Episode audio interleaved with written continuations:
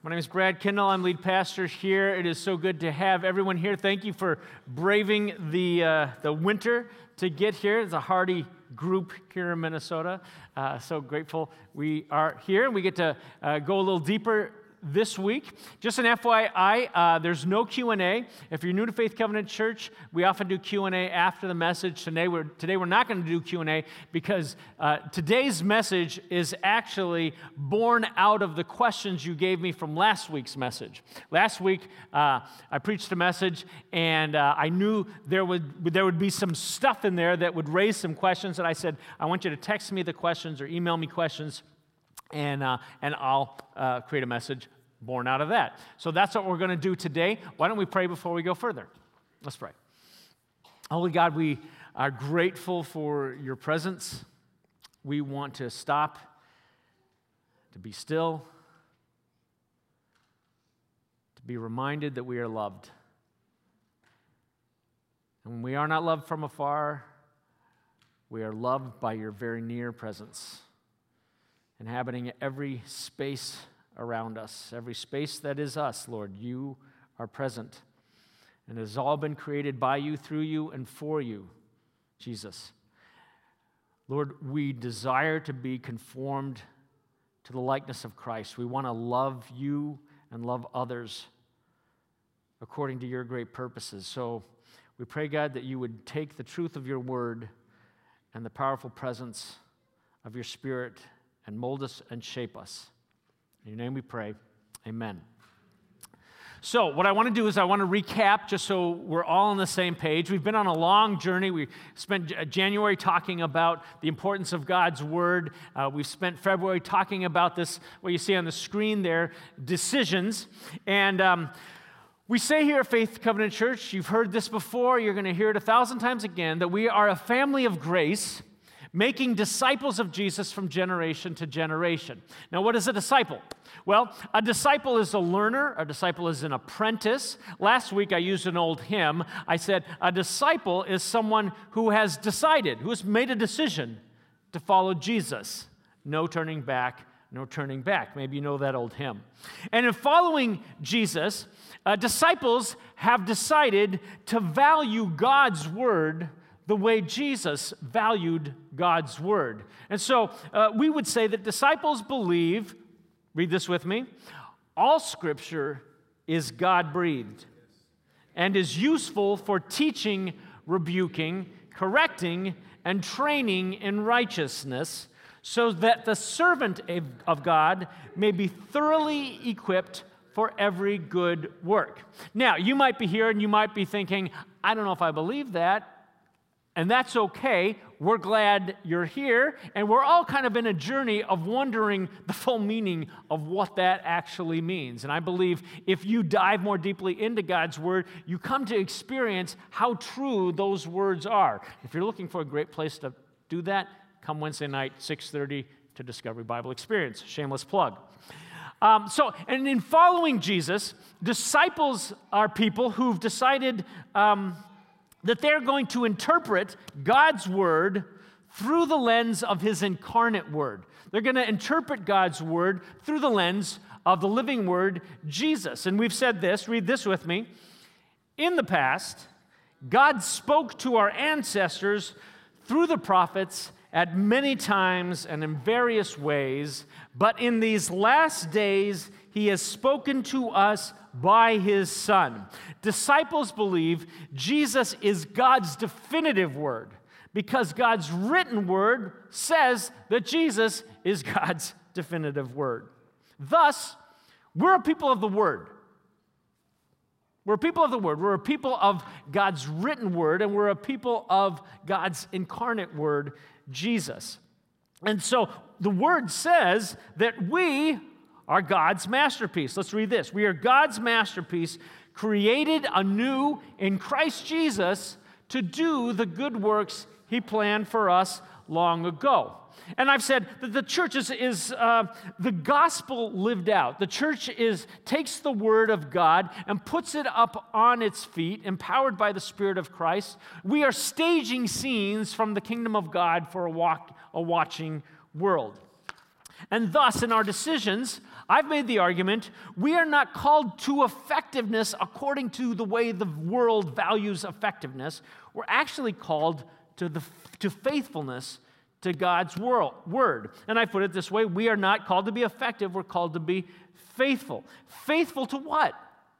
We're called to be faithful to the ways of Christ as demonstrated in the life of Christ, discovered through the written word, the Bible, which was written to point us to Christ. It's Jesus, Jesus, Jesus. It's all about Jesus, we would say. So when the word says, our text from last week, for God was in Christ reconciling the world to himself, no longer counting people's sins against them. And he gave us this message of reconciliation. So we are Christ's ambassadors. God is making his appeal through us. We speak for Christ when we plead, come back to God. So who are we? Well, the word says we're ambassadors of Jesus' reconciliation. And I posed last week this idea of two different paths that disciples have to decide about. One path I called exclusion, another path I called embrace. And I made the argument that as ambassadors of reconciliation, that we are to posture ourselves the way Jesus postured himself to the world on the cross. Our, our posture must be what is called a cruciform posture. And our arms are to be open, making space in the way that Jesus made space to embrace even his enemies. Who are we? We are Christ's ambassadors of reconciliation. The disciples of Jesus must open their arms in the manner of the King, whom we follow. And when you know who you are, you know what to do. But a posture of embrace is not without complications, right? Knowing that, I asked for your questions last week, and you blessed me with a lot of questions. and uh, I'm not going to get to all of them, but I am going to hit the biggest one. As they came to me, they were all kind of around a general theme, and that general theme is, is this question. Are there times in the community of embrace when embrace is not sustainable? Hmm.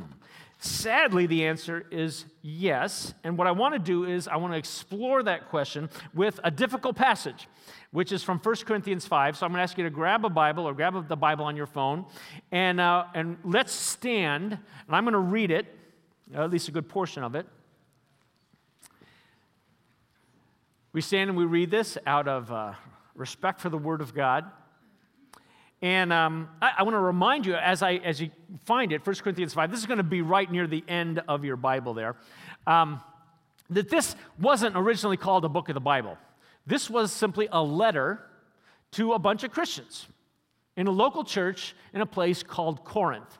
And Paul, an apostle, apostle means sent by God, Paul is giving counsel to this local community of believers, not unlike ourselves. And so he's dealing with something that, that they're dealing with. Verse five, uh, chapter five, he says this. He says, it is actually reported that there is sexual immorality among you and of a kind that even pagans do not tolerate. A man is sleeping with his father's wife, and you are proud.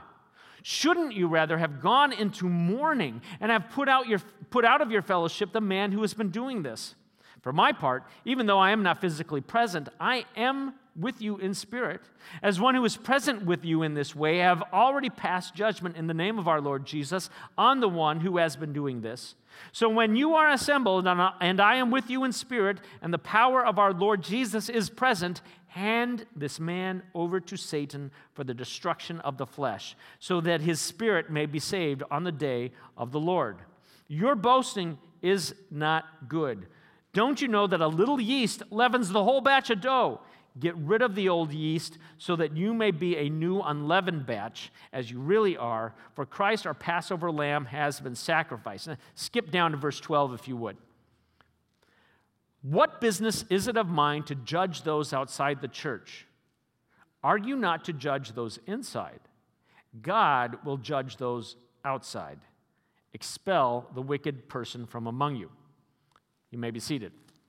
Now, That is not an easy text. And if you're visiting with us, you're, you know, sometimes we, we talk about the easier stuff. Um, this is a, this is a tough one. But I think what, what you're going to find as we move through this, that this is actually going to be very helpful and practical as you think about relationships that you move through in your life. So what's going on here? Well, in this local congregation, a community of embrace, a community of Christ, a man is sleeping with his father's wife. Presumably, this is not his mom, because you would think thought that Paul would have referred to uh, this woman as his mom. But this is most likely uh, a stepmom. And Paul, in, ens- in essence, says right from the get-go, he's, he's like, gang, come on. This is so out of bounds. Not even immoral people would call this moral. He says, not even the pagans tolerate such a thing. And then he continues. The The problem is not actually, as Paul writes, it's not just with this man and this woman. He writes, and you, the church, are proud. It's like you're proud of the fact that you've suddenly become so progressive that this is okay with you. Shouldn't you rather go into mourning, he says, and have put out of your fellowship the man who has been doing this? And then he gives a prescription. As an apostle, once sent by God, he writes in verse five, he says, hand this man over to Satan for the destruction of the flesh, so that his spirit may be saved on the day of the Lord. Hand this man over to the enemy of God, to the one who's in opposition to God, so that hopefully, and we'll get to this just a little bit later, hopefully that will have consequences that save him on the day of the Lord. And then verse thirteen, at the very end of the chapter, he says, expel the wicked person from among you, which is simply a, a uh, he is referencing a number of different texts. He's quoting texts from the book of Deuteronomy, back um, from um, the early parts of our Bible. Now, there's a lot going on here, and we're not going to hit all of it. But the reason I chose this text is because this text is actually a snapshot of exclusion in a community of embrace. And there's going to be a, there's going to be a gentle tension as we move through this, so just hang tight. We're going to be okay. Last week, I made the argument we are to be a community of embrace in the manner of Christ. Are there times in the community of embrace when embrace is not sustainable? Let's answer that question starting with this question. What sustains a loving embrace? And we're going to be thinking literally here, a literal embrace, but we're also thinking uh, metaphorically as well. Fundamentally, the reality of, a, of an embrace, I can have my arms open to you, uh, but if you don't embrace me back, there's really not a lot going on. If you never enter into the embrace, there's no embrace going on. Embrace is like the tango. It takes two to have a fully functioning embrace, right? Now, I can embrace you, and you don't have to hold me back, but, but you lean into the embrace. You understand, I hope. Now, thus, a loving embrace requires some things. A loving embrace, following in your notes, it requires the value of the other, okay? Uh, now, why would disciples of Jesus value the other? Well, we would value the other because the other is always made in the image of God. According to Genesis one, every person ever born on the face of the planet is made, is created in the image of God. Every person on the face of this planet is, an, is born to be an image bearer of God. We learn something about God and what God has created and his people. We also know, we're disciples of Jesus, we also know that our King, the one to whom we have discipled ourselves to, our King has given his life for all people. Not just some people, for all people.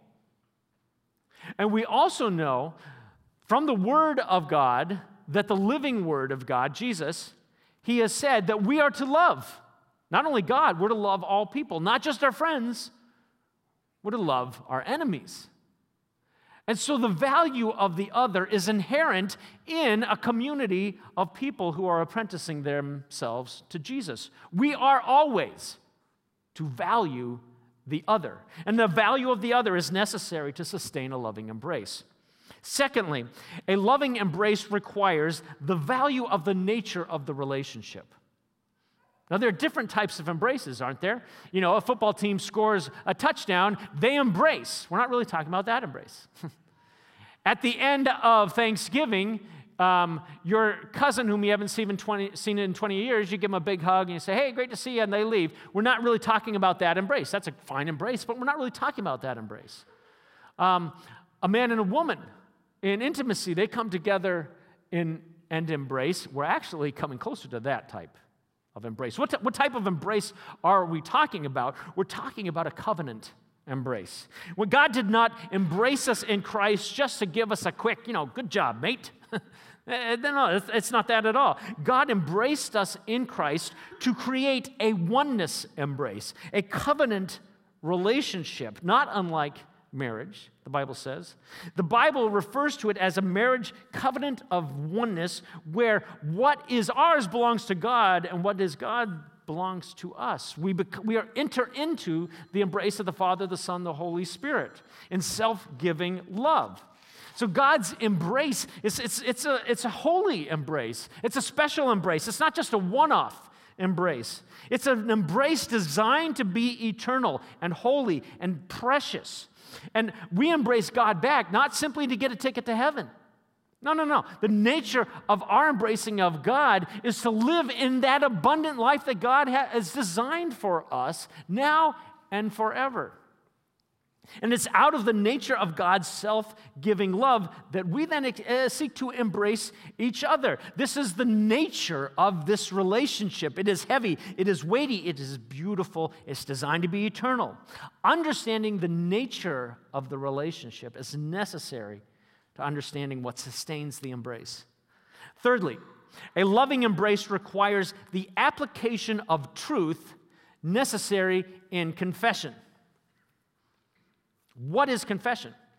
Well, confession is simply truth-telling, and truth sets us free. So let's say I hug my, my daughter, all right? I hug my daughter, and I say, I love you so much. What am I doing? I'm confessing. I'm telling the truth. I'm confessing my love for her. Now, let's say, sometimes we think confession is only, you know, bad. No, confession is, is a gift. Let's say I said something inadvertently. I didn't mean to do it, but I've discovered what I've said has actually hurt her feelings. If I say, oh, honey, I am so sorry. I just, I see that I have hurt your feelings. What I'm doing is I am telling the truth. I value this relationship. I value you. I'm going to tell the truth that I have participated in damaging our relationship, and I want to speak truth. I want to confess. I screwed up. Will you please forgive me? If I don't confess that truth, it's going to be hard over time to sustain a loving embrace. Fourthly, a loving embrace requires the reception of grace. Not wedding reception like this, is the receiving of grace. Now, what's grace? Grace is unmerited favor. You know, I don't hug my daughter because she's perfect. You know, I hug her because I love her. She hugs me back not because I'm a saint. She hugs me back because she loves me. God has embraced us in Christ not because we're perfect or we merit his favor because we have, you know, perfect Sunday school attendance or something. Not at all. He has embraced us because he is love. He has embraced us in grace. And my receiving that grace allows the embrace to continue. What if I reject the grace? We'll get to that shortly. Then along with the reception of grace comes the application, the doing, of repentance. Now, what's repentance? Well, repentance is simply this. If you ever wonder what, what repentance is, just remember Pastor Brad, you're going this way, and then he changes direction and goes this way. Repentance is a turning, a one hundred eighty degree turn. Think of it uh, from the, pro- the, the perspective of the prodigal son story. Um, in that story, this, uh, this young lad has asked for his father's inheritance. He has taken that inheritance and he's gone off to a far-off country. He has um, spent the inheritance in uh, wild living and debauchery. And what happens? He realizes, you know, this is horrible. I'm like living with pigs here. I'm I'm going to turn. I'm going to change direction from the direction I was going. I'm going to go back home to my father. And what happens is in that turning, he creates the potential for, for the reception of grace. And in his repentance, he creates the potential for the receiving of grace. And the father sees the son coming toward him in his repentance. The father runs toward him, and he embraces him. What if the son hadn't come home? We'll get to that in a second. Repentance makes embrace sustainable. Now, I'm hoping that was helpful. Uh, we need to know these things if we're going to sustain loving embraces. We need to value the other. We need to value the nature of the relationship. We need to value truth-telling in these re- embrace relationships. We need to value grace, and we need to value repentance for the sustaining of the embrace of grace. But the real question is, what destroys a loving embrace? Well, all we have to do is turn upside down what we just talked about. What destroys a loving embrace? The rejection of the other for another. I started off by saying the value of the other. Now, what destroys it is the rejection of the other for another. In this gentleman's sin in First Corinthians five, he chose to reject a number of things. He chose to reject God, God's ways. He chose to reject his relationship with his Father. He chose to reject the values of the community of embrace, uh, the, the church, and he chose to reject those things in favor of another, this relationship with this woman. While he had been embraced by God through Christ, and he'd been embraced by the church, his rejection of God and the ways of God in the church destroyed the sustainability of that uh, embrace of grace. Note, the open arms of the body of Christ did not change in this circumstance, I would argue. It was the rejection of the other for another that destroyed this embrace. Secondly, a loving embrace is destroyed by the rejection of the nature of the relationship. In this gentleman's affair, he took this precious, grace-filled, holy embrace God had created in his people, a relationship made and sealed by the very blood of Jesus, an embrace designed for eternity, and he chose to cheapen it for his own selfish purposes, and in so doing, he rejected the holy nature, the grace-filled relationship that God had provided. He essentially said, you know what, um, I used to value this relationship this way, but now I just, I value it this way. I used to think it was this expensive, now I think it's this expensive. I don't value it as much anymore. And suddenly, the possibility for that embrace is being destroyed. Uh, thirdly, a loving embrace is destroyed by the rejection of the truth necessary in confession. A loving, get this, a loving embrace cannot be sustained in lies. It won't work. It can't be sustained. It might work for a while, but it will not sustain itself. If one or the other acts in ways that destroy the embrace and does not confess the truth about that, the loving embrace is unsustainable. Think of it this way. I love you. You love me. We live in embrace. Then I punch you in the mouth. uh, this act has hurt the relationship, hasn't it? Uh, suddenly, that relationship, that embrace, it's not very safe anymore. But you love me, and you forgive me. You open your arms again for the embrace of grace. I punch you in the mouth again. While you may still love me and forgive me, if I don't tell the truth, I don't know what came over me. I, I something's wrong with me.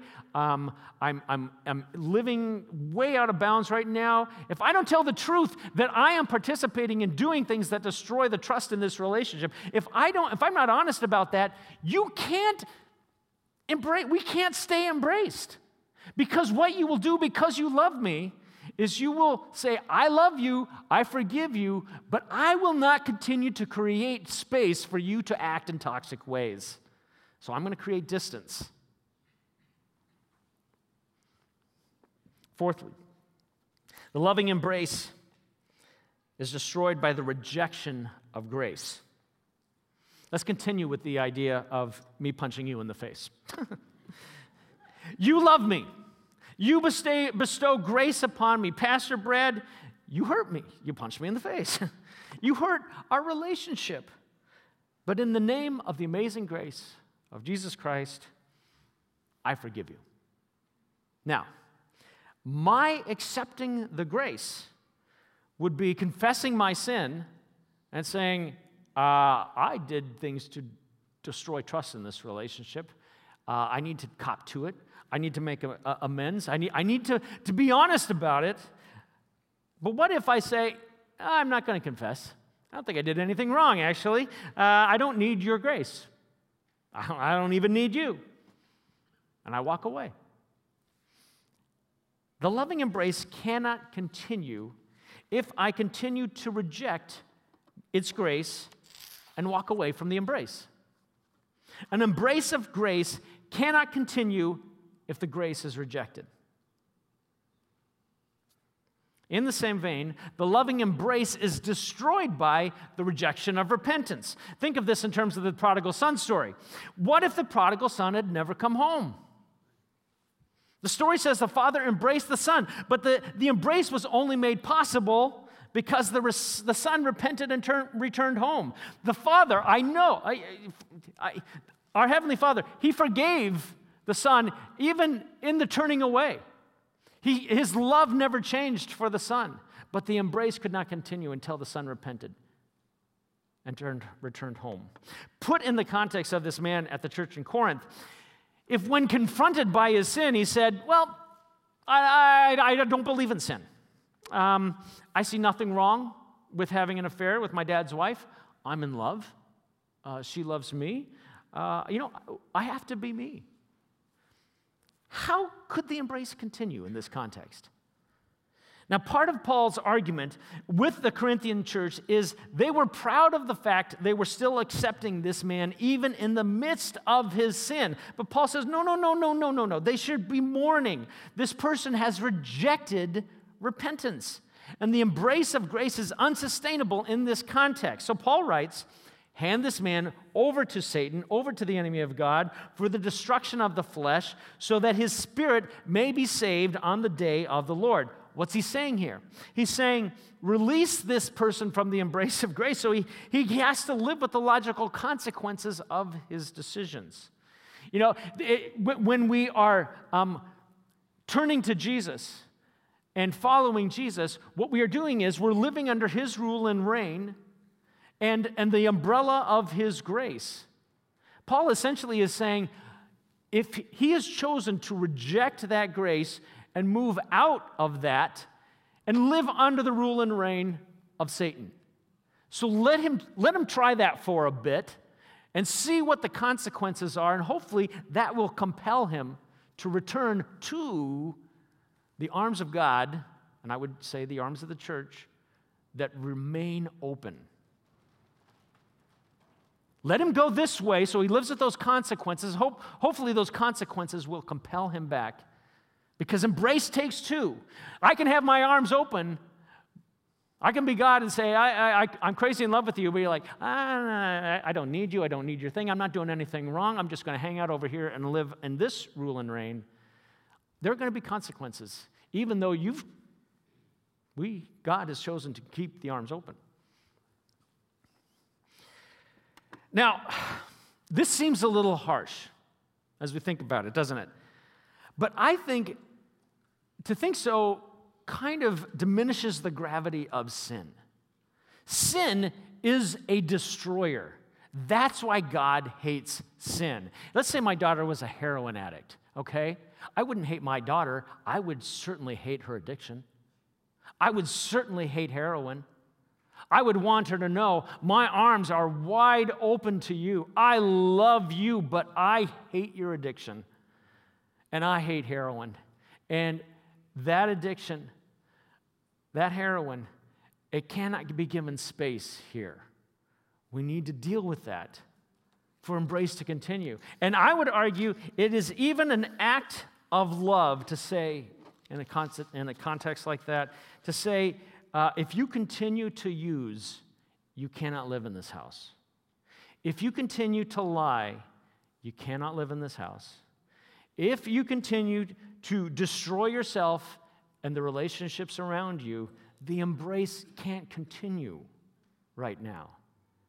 Now, that doesn't mean there's not hope, and we're going to get there next week. I actually got to this point of my message creating this week and realized I got to go one more week on this. And so uh, this story is not done. It's not done biblically, actually, because there's something called Second Corinthians, and there's something interesting you may not know about, maybe you do, but it's fascinating what happens.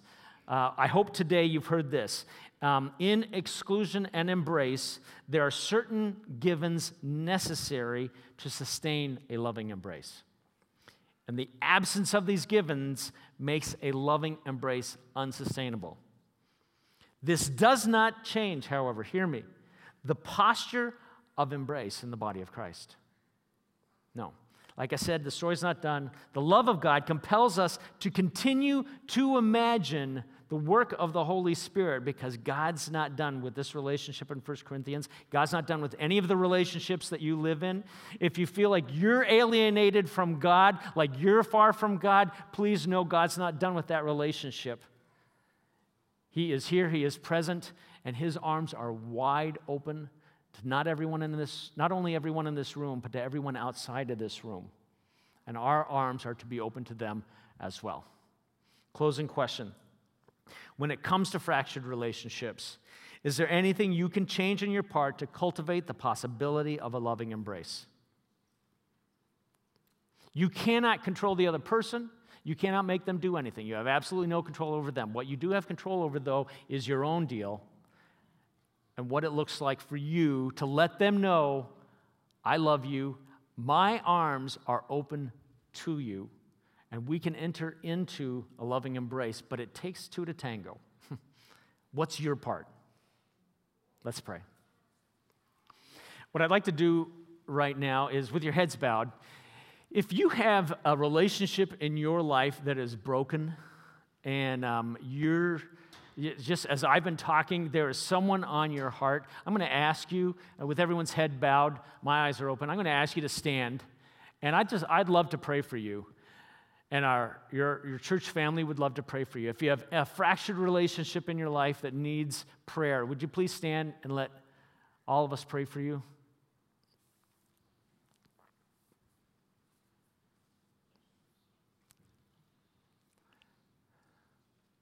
There are a number of us.